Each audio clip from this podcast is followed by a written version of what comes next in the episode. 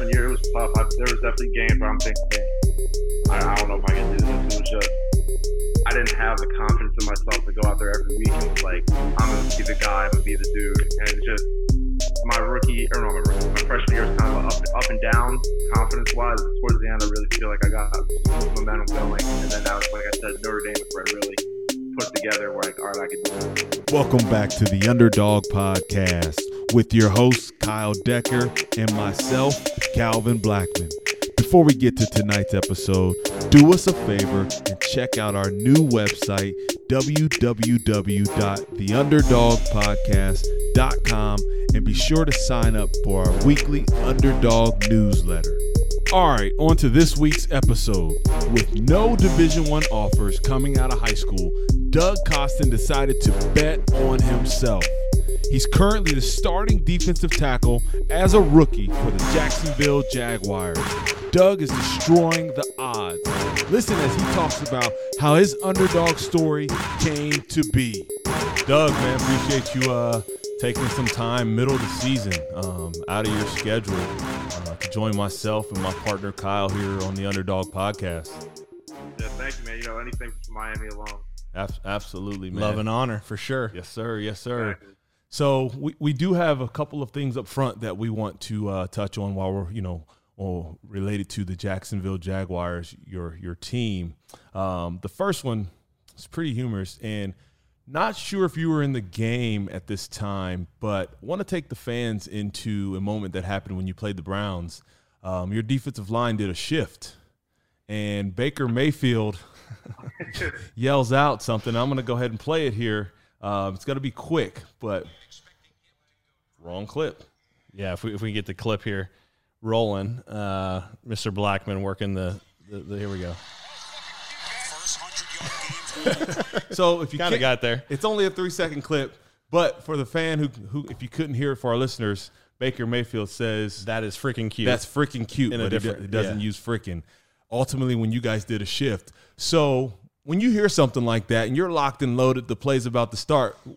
What goes through your mind when when something like that happens?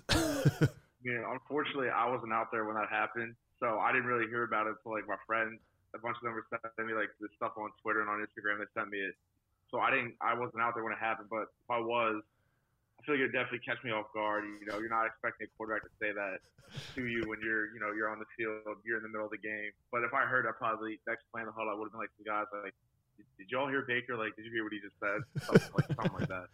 a lot of fun happens out there on the field. I can only speak from the college perspective, but you know, a lot of people really like love listening to the mic'd up, and, and you guys are out there. Obviously, you have a job to do, but you're out there having a lot of fun, and the conversations that are going on, I think, are, are I think of what makes it special, and, and that thing that people don't really get to see and hear on a regular basis. I would agree. Definitely. Obviously, it's our job. We take it very serious, but the aspect that you could still have fun while being out there.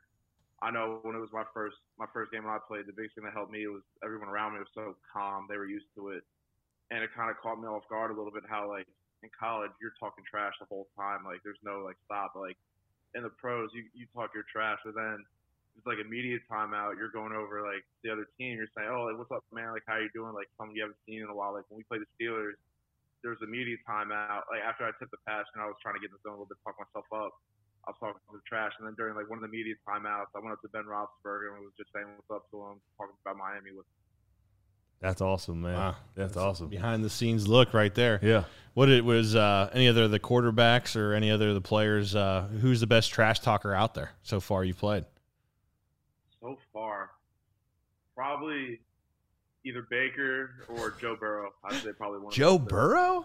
What? Yeah, he, he's, he's confident in himself already, which you know, I try to play with the confidence myself as well. But he could definitely tell he he started to get a few passes going. He was starting to feel himself. So, so like, give me an example. Like, was he like just just like, hey, I, I got you guys. I'm, I'm gonna smoke you, or is it pretty uh, animated? What, what was a what was a Burrow Uh, type more comment? like a, like more of what you said. Like I got you guys. Like like there was one play I got. I think like a pressure on like a QB hit, and like after he threw the ball, he get up and be like, "Damn, that's a nice throw." He like there was one play was actually on a commercial where I saw it. He was like he was talking to me he's like, "That's a nice pass," and I just laughed like walked it off. That is great. I loved it. We, we had to start off with a little behind the scenes. And also, you know, big cause, my cleats, my, my cause. I almost got that butchered there. My cleats, my cause, which is a huge thing from the NFL, and you had a great, um, you know, love the the support of Active Minds Inc. And what you said uh, here, Doug, was fantastic. As professional athletes, we focus a lot on our physical health, but I want to make sure we don't neglect the importance of discussing our mental health. Active Minds is opening up or opening that conversation up for young adults, ensuring mental health is talked about cared for, and valued in our country.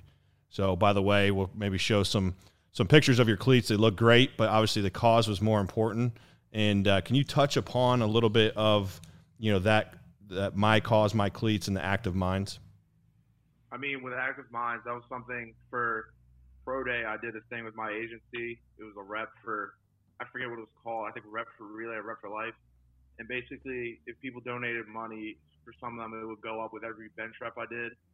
And I back then I picked active minds just because going through college and like friends from home and at school, I know everyone deals with their different battles, have different battles. And one of my personal friends, he was dealing with some battles, had some struggles with mental health. And I think our big thing is we always told him like it's more than just football. Like we're friends. Like we consider him our brother. He's like family to us. Like if you're going through something, it's kind of like we're going through too. Like we want to help you get through that and I kind of that was a big reason I picked Active Minds from then because I just wanted to show him like I'm here for you and just to show other people too like even though I might have not talked to you that much like I'm still I still want to give like a listening ear like be there for you make sure you never feel like you're truly alone that's nothing I feel like anyone should want to go through or have to go through and then it just kind of when I went for they were talking about my cause my cleats I thought why not just use the same use the same place and use the same platform kind of just uh, go through Active Minds again because I feel like it's a really really good. Uh, what they're doing is a really really good thing.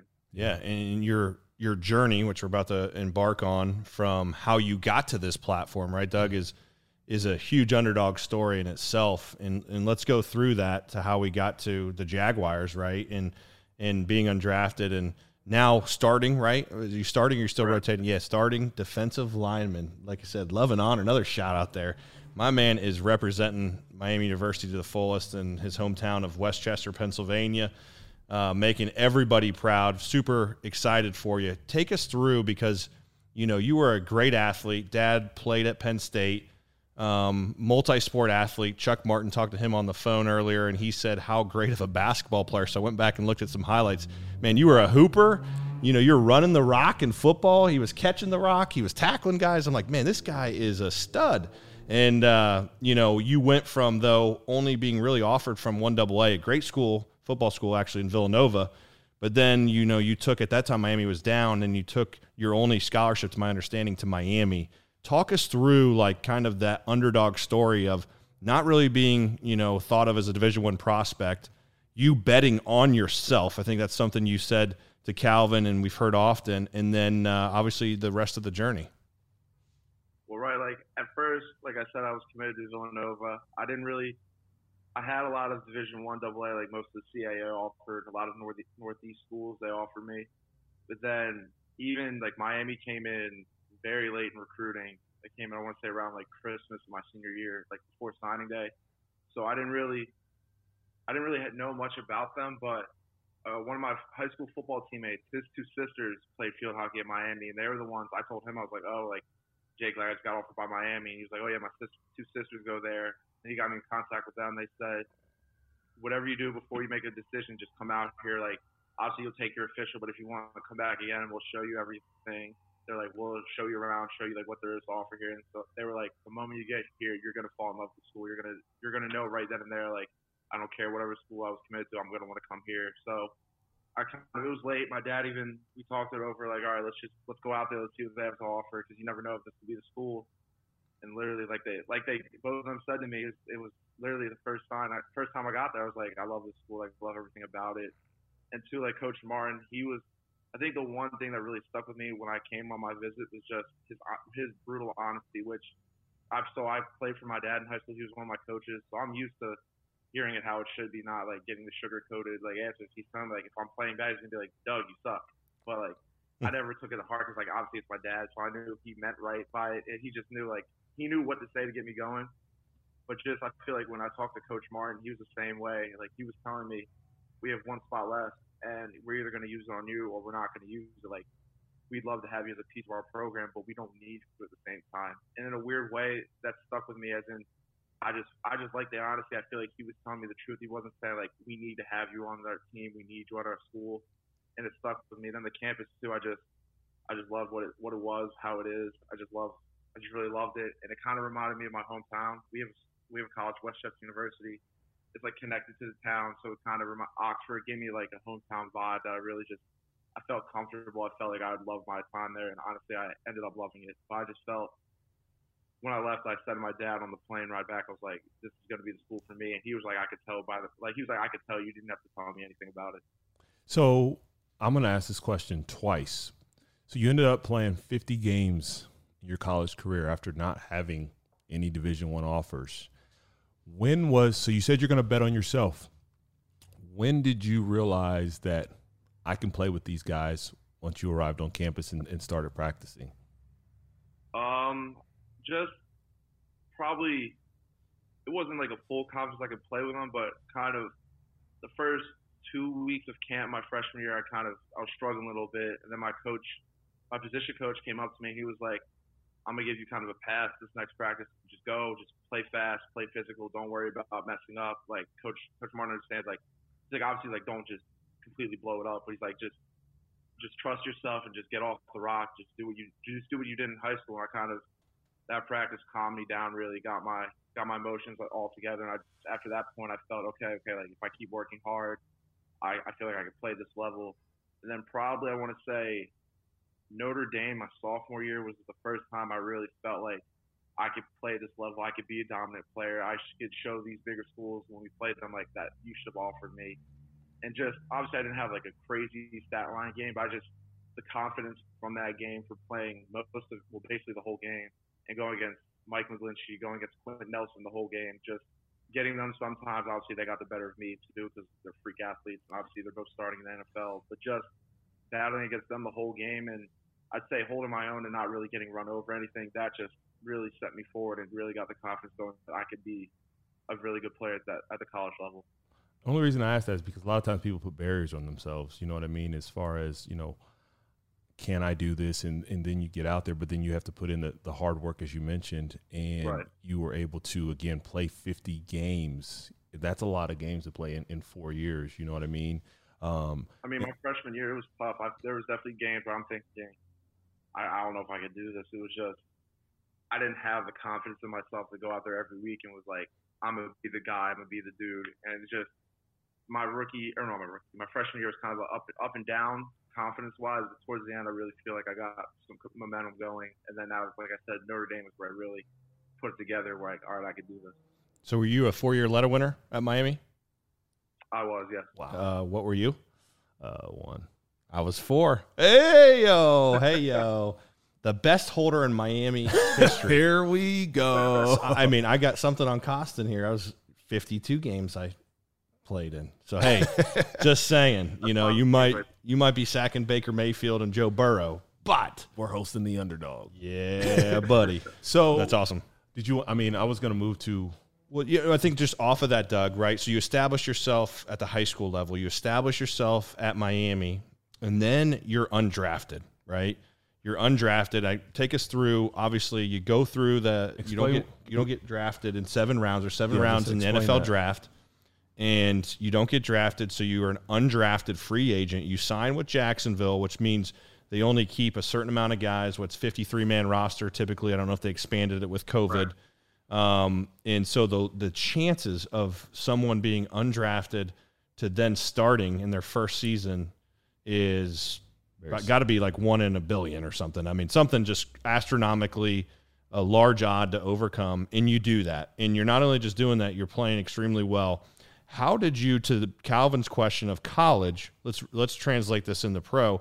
When did you know? I know you said something about when you tackled Adrian Peterson, you were you had to pinch yourself or something like that. Yeah, but when did you know you could play in the NFL? Um, tough. It's probably week one. I had a little bit of success against the Bengals just because I think the thing that really helped me with that game is first play in. I was fortunate if I had my first tackle on that play, so that really settled my nerves for that game. My second game wasn't wasn't the best for me. I'd probably say that third game, which I think was the Lions actually, is when I really was like, okay, like it felt like college all over again. I just for me to play well and me to feel like I could play in this league for a long time, it's a confidence thing to me. And I feel like that was when I really started to get more and more confident in myself and kind of just, like I said, into college, I just let it go just let it loose out there and just played. And at the end of the day, as long as I'm giving my full effort, if I mess up, I'm going to be okay with that because at least I'm going out there. I'm going to mess up at full speed. I don't want to mess up and be slow. And you look out there like, why is he doing that? Why is he out here? But definitely, I think Detroit, the Detroit game is where my confidence grows a lot. And then ever since then, I feel like it's grown little by little each game because I'm just, I feel like I'm starting to understand more like each play. Like I kind of understand far from formation to specific players in the backfield, like what to expect. And I feel like that's helped me a lot as well. To make it that much easier, you know what blocks coming, you know what to expect. So definitely, I'd say Detroit. What so, from a work ethic, what are you learning? Because you're still a rookie, and I can remember being a freshman in college right. or even a freshman in high school. You think you know, but then you realize four years later, I didn't know anything. But being around elite athletes who are performing at a high level, what are you able to? What are you picking up on? What are you learning from those practice sessions, those film sessions of some of the best players on the team? How they've been able to sustain excellence and play in the NFL for five, six, seven plus years. The biggest thing and I'd say the biggest thing right now is just focusing on all the little things that you in college I would overlook. Like, oh, I'm not going to watch that much extra film. Like in NFL, you have to watch that much film just because it's really a copycat league. I'm starting to learn that like a lot of teams run the same plays out of the same formation. So if you see it once, teams are going to come back. Like we play Detroit one week, and then we play the Chargers two weeks down the line to run the same formations, the same plays. So one thing I've definitely picked up on is just paying attention to little details, maybe like, oh, how much how much weight does the O lineman have in their stance? Are they coming heavy? or Are they coming soft off the line? And then I've kind of each uh, player in our D line room, I've kind of looked at differently for different things. Like the interior wise, the other rookie Davon, I've noticed how he's a very heavy-handed player when he plays. He's very strong, he's very physical. I've kind of watched in film, watched in practice what he does to see kind of like how he's been able to have success before he got injured. I've been picking stuff from him more ends more. I look more for the pass rush stuff. I kind of pick. I'll pick their brains or practice. Like, what do you see? Why are you doing this move? Why are you doing that move? I try to pick up the little things from them as well. And then the other thing too, I definitely say is your technique has to be on point at this level. You can't.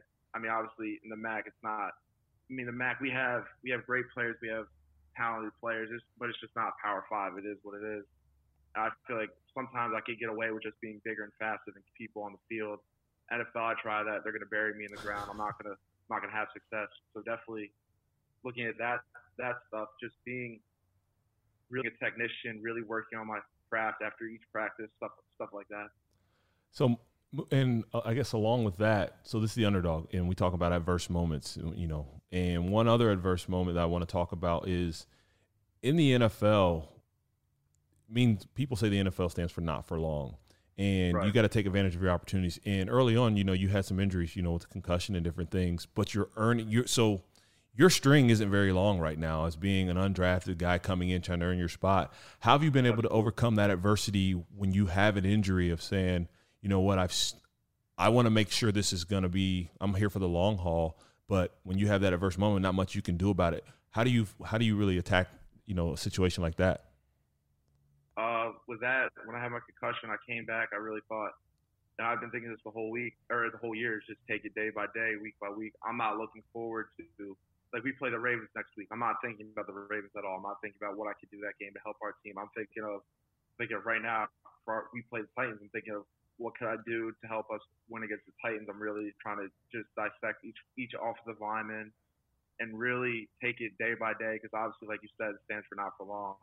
I'm not trying to think ahead because the moment I think ahead or the moment I think like, oh, like I have this set, like I got it. I'm in, I've been starting for what three, four weeks now. Like I, I don't need to pay attention to stuff. The moment that happens is the moment that I'm going to either get cut or I'm going to see my playing time go down. Man, love that.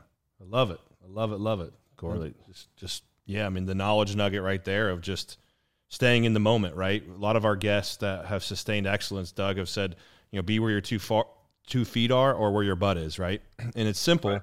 but to your point, it's so relevant. And there's so many guys that come in and out of the league And anyone that can, from a business, we have folks that are in business that listen to us or in, you know, whatever realm of the career, or if you're a young student athlete or even a high school athlete that we have, you know, listening to these podcasts, it's just so relevant, right?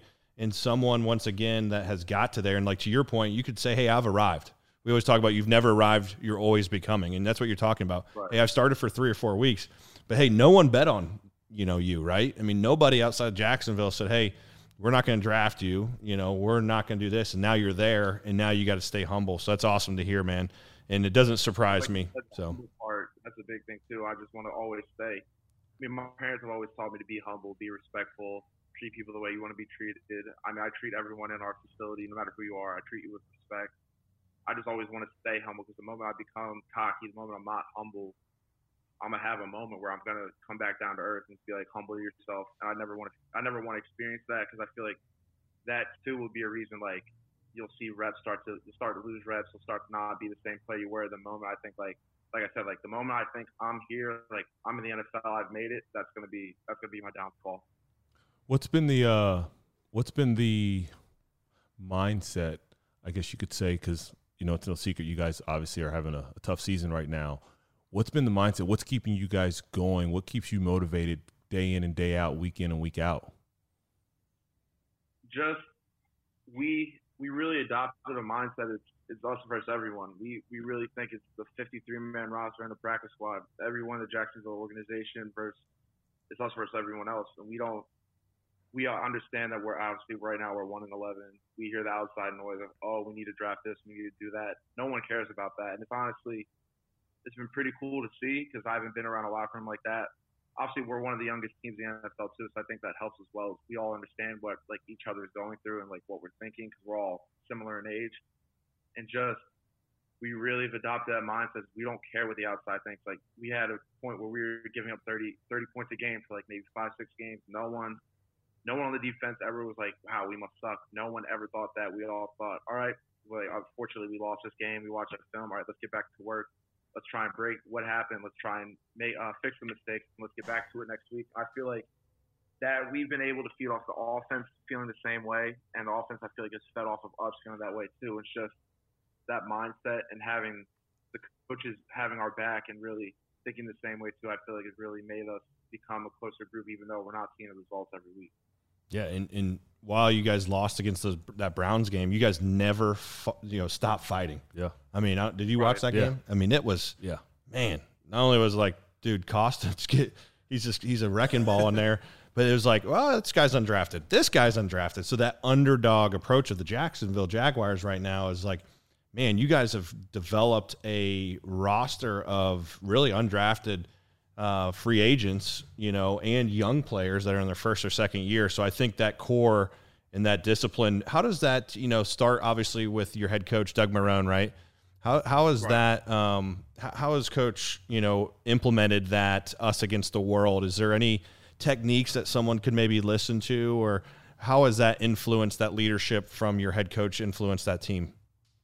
Uh, I don't know about maybe techniques, but just his his approach every day is the same as us. He wants us to go out there, and obviously we're not getting the results that he or us would want, but he's always he has never let that discourage him or let it discourage us. Even if we have we'll have tough losses, he'll come in the next day in our team meeting. He goes, he'll understand. He's like, obviously it sucks how we're feeling, but we can't feel sorry for ourselves for the next week. And I feel like he's been saying it so much and preaching it so much that everyone can tell like he really means what he's saying. He's not just saying it to keep us motivated for the rest of the year he really feels the same way we do. And I think just having that support from the head coach and having a coach who com- he comes excited for practice every day. He brings energy. He's excited. He wants to win just as much as we do. And I feel like him not having a mindset of up or one and eleven. All right, let's let's tank the rest of the year. I feel like that has it's brought an energy to practice and all the people, all the players that we're kind of feeding off each other. Like, all right, let's go out there, let's get a win streak going. Let's not finish. Why can't we finish the year off winning the rest of the games? That energy is contagious. Love, love it. it. love it. Yeah. How about we get to hot topics? What do you think? We got a bunch for you, so we got we got a good good set of rapid fires for you. Doug. Got a, got a great one from one of your former teammates, but we'll I'll, we'll hold off on that one. All right. you want to? Uh, I'll start it off with a little bit of a fun one here. Gardner Minshew. Does that dude roll into practice or into the facility with jorts on, or what's Who's the deal? Gardner Minshew? The court the the quarterback um, that got hurt for the Jacksonville Jaguars. Good point because not everyone knows who he is, but yeah, he's a very um, I guess eccentric would be from a public perspective. He's very well known on social media for his uh, attire he shows up in. Does, does that dude really roll in like with jorts on, or is he literally like that all the time? The way you see him, the way he's portrayed, is he, he is in the locker room. It's hilarious. Oh man, yeah, the quarter like that. I mean, I've been around the quarterback rooms, and, and there's some weird dudes. I, I think this guy, this cat might be right up there with uh, one of them. I mean, have you seen this guy? Yeah. Okay. Yeah. Absolutely. Okay. Yeah. Just making sure. Yeah. Yeah. that's cool though. That's that's funny. Um, go ahead, Calvin. Second. So we're going to talk about two athletes that relate to you. The first one I want to ask about better basketball player, yourself or your father? Ooh, And he's going to hear this. better my dad or me? That's tough because he's more of a three point shooter. I'm more. I'm gonna bring you down the post. I'm gonna try and I'm gonna post you up. I'm gonna back you down. You're about to say I'm about to try to body Well, you. I might say him just because he has the shooting on me. Because even in high school, I could not shoot a jump shot to save my life. I was like Ben Simmons, basically. I could, if you packed the paint on me, I was low key screwed. so I'd, I'd probably say him just because he could shoot and he could shoot foul shots. So I give him the upper hand. Yeah, you have a pic, you have a, a post of you shooting a, a long three and bricking it. I think on Instagram. I'm like, yeah, I don't think he was the shooter. So you're right. Old, Uh, old pops might have the shooting. High school too. Career average. All right. All right. You mean that going? You mean just read roll right into the next Yeah, one? yeah. Let's keep going. So I'm assuming this is still accurate. Um, you have a girlfriend? I do. Uh, so we call you in our research. We called you the power couple. Um, she's a she's a hooper, basketball player at Miami University. She was, yeah. She was okay. Who's the better athlete? She's gonna hear this too. I'd say me. I, I, I'd, I'd give her a buck. She's gonna lie and say that it's gonna be her, but I, I, I feel like I, I'm the better player. You give her buckets. Yeah, but he, he, give him buckets, yeah. he he's in the show. So this is true. Yeah. It's true. All right. yeah, yeah, he's in the show. Speaking of the show, how do you feel about your Madden rating? Do you think it's fair? Honestly, don't know what it is at the moment, but whatever it is, I'm gonna, I'm gonna say I, I guess it's fair. I mean, I haven't really looked into it.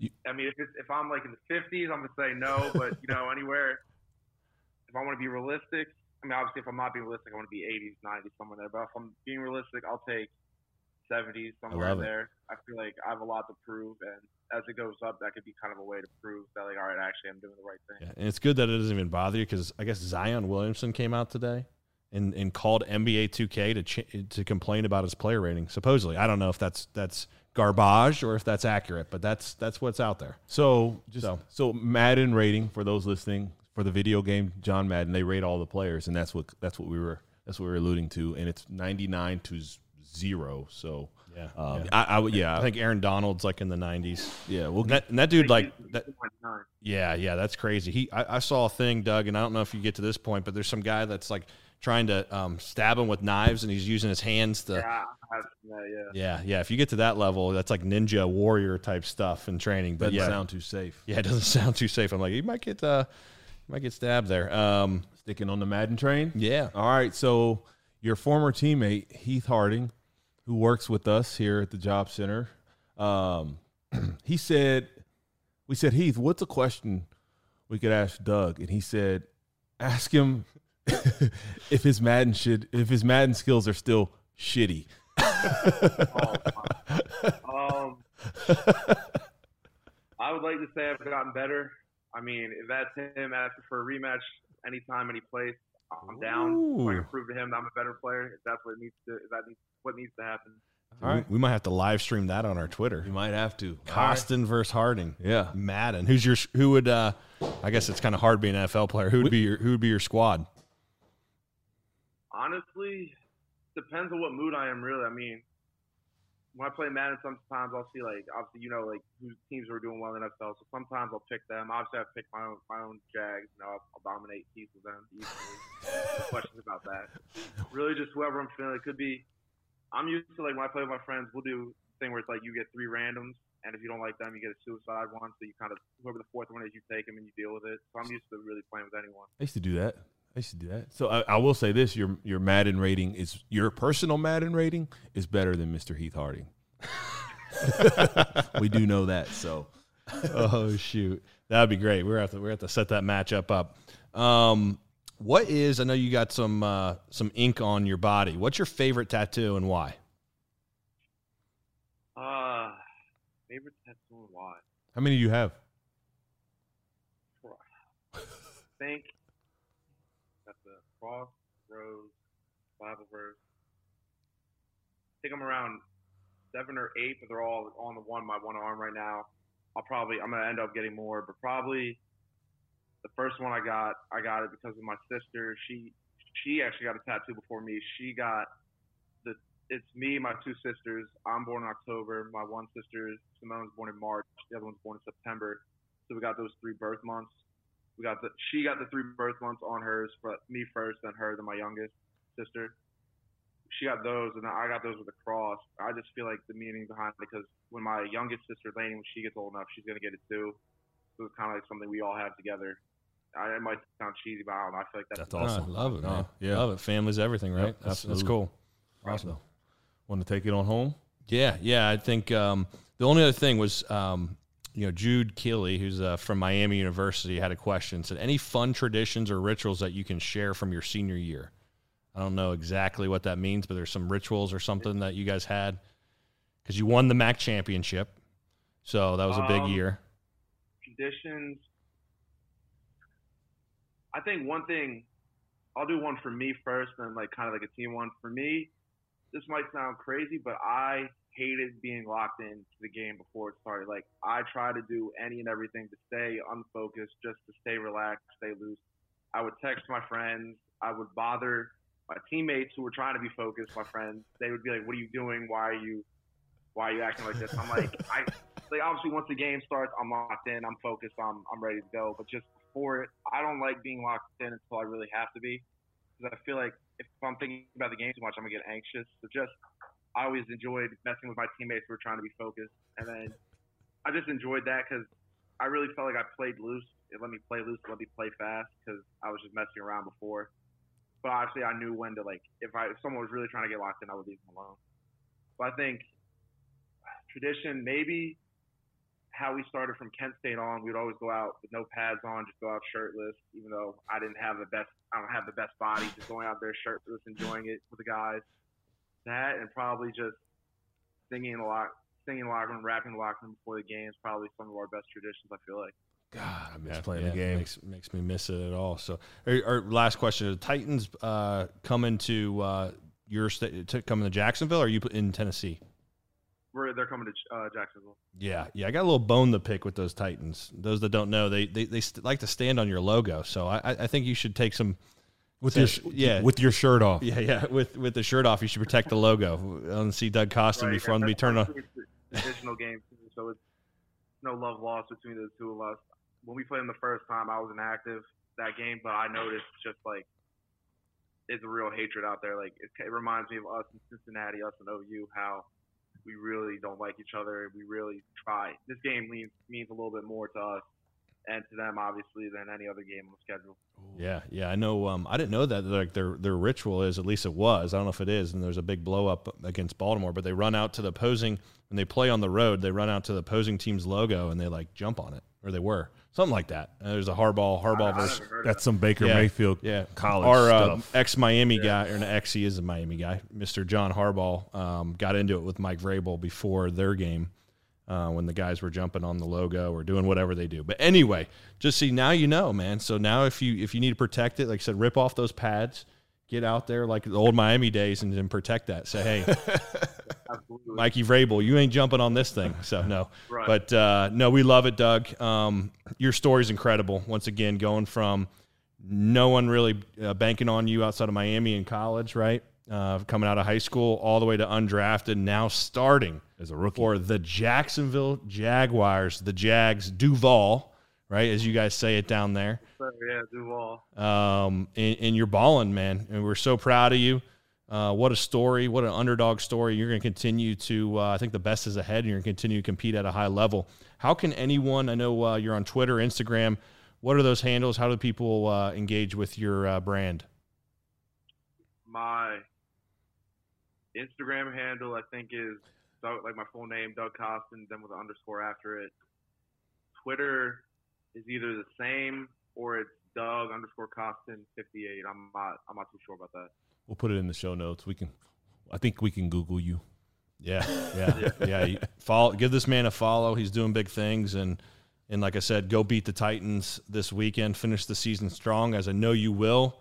And we can't wait to. Uh, hopefully, you're a, a, a yearly guest on the podcast as your career progresses. When you get to like being a 99 rating and, and an All Pro, make sure you don't forget about Black and Decker here. Is that good? We'll bring we'll bring you back.